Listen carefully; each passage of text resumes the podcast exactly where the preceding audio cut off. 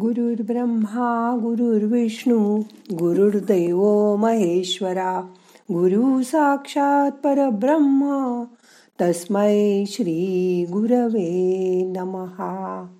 आज गुरुवार. आज दत्ताचं ध्यान करूया.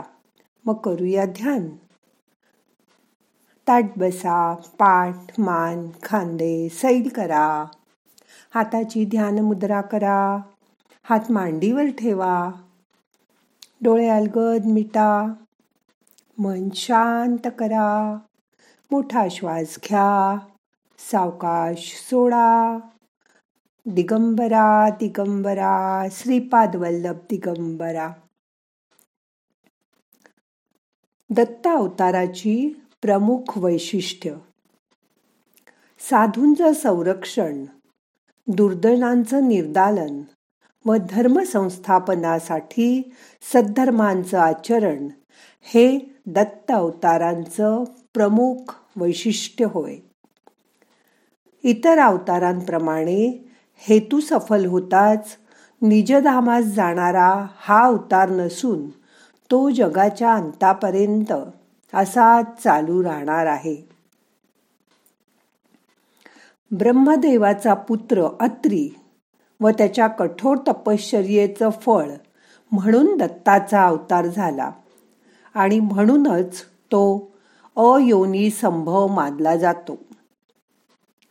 या अवतारात ब्रह्मा विष्णू महेश या तीन प्रमुख देवांचे व त्यांच्या परंपरांचे ऐक्य आहे. सृष्टीची उत्पत्ती स्थिती व लय यासाठी प्रसिद्ध असलेल्या या तीन देवांचे एकरूपत्व म्हणजे हा दत्तप्रभूंचा अवतार होय. दत्त अवतार हा ब्राह्मण कुलातील असून सती अनुसूयेच्या पातिव्रत्याच्या प्रभावाने या अवतारास खूप महत्त्व आले आहे. श्री दत्तगुरूंचे भ्रमण. राम कृष्ण इत्यादी अवतार हे गृहस्थाश्रमी होते.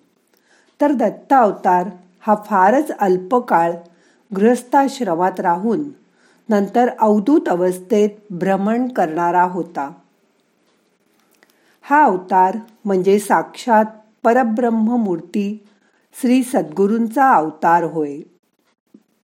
आणि म्हणूनच साधक श्री अवधूत चिंतन श्री गुरुदेव दत्त असा दत्ताच्या नावाचा जयघोष करतात.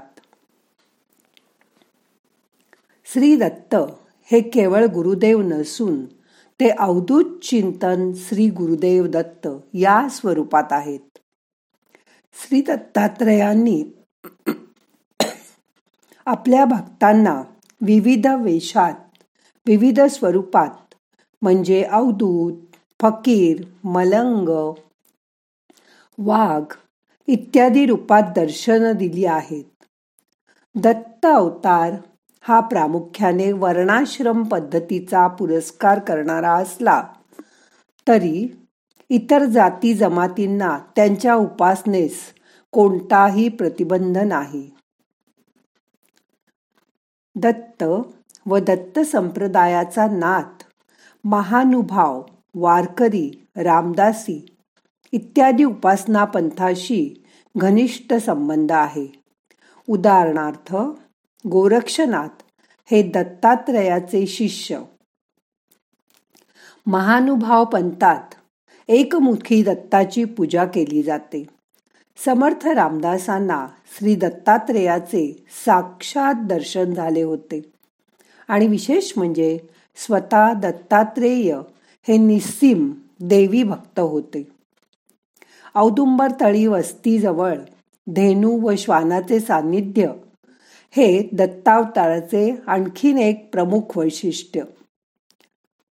त्रिमुखी किंवा एकमुखी दत्तात्रेयाच्या मूर्तीप्रमाणेच दत्त पादुकांचीही पूजा अर्चा अनेक देवस्थानांवर केली जाते. गुरुवार हा दत्ताचा वार. याच दिवशी घराघरातून व दत्तस्थानातून दत्तात्रयांचे भजन पूजन भक्तिभावाने केले जाते. मार्गशीर्ष पौर्णिमा ही दत्त जयंती म्हणून आपल्या इकडे मोठ्या उत्साहाने साजरी केली जाते. श्री दत्तात्रेयाचे सोळा प्रमुख अवतार आहेत. श्री दत्त उपासनेत योगाला अनन्य साधारण महत्त्व आहे. शाक्त व तांत्रिकांनाही श्री दत्तात्रेयांना आपले आराध्य दैवत मानायला आवडते.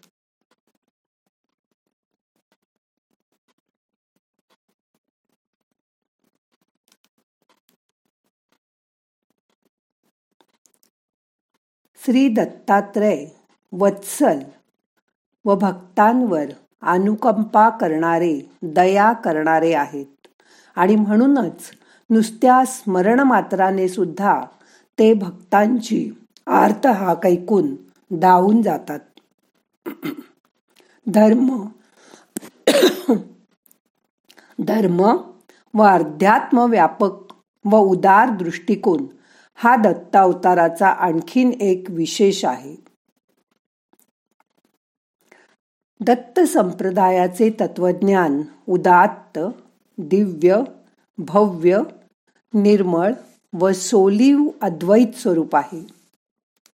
भूत प्रेत पिशाच दत्तात्रयाच्या वाऱ्यालाही उभी राहत नाहीत. म्हणून गाणगापूरला लोक जाऊन भूतपिशाच्यांचे झालेले त्रास उतरवून टाकतात.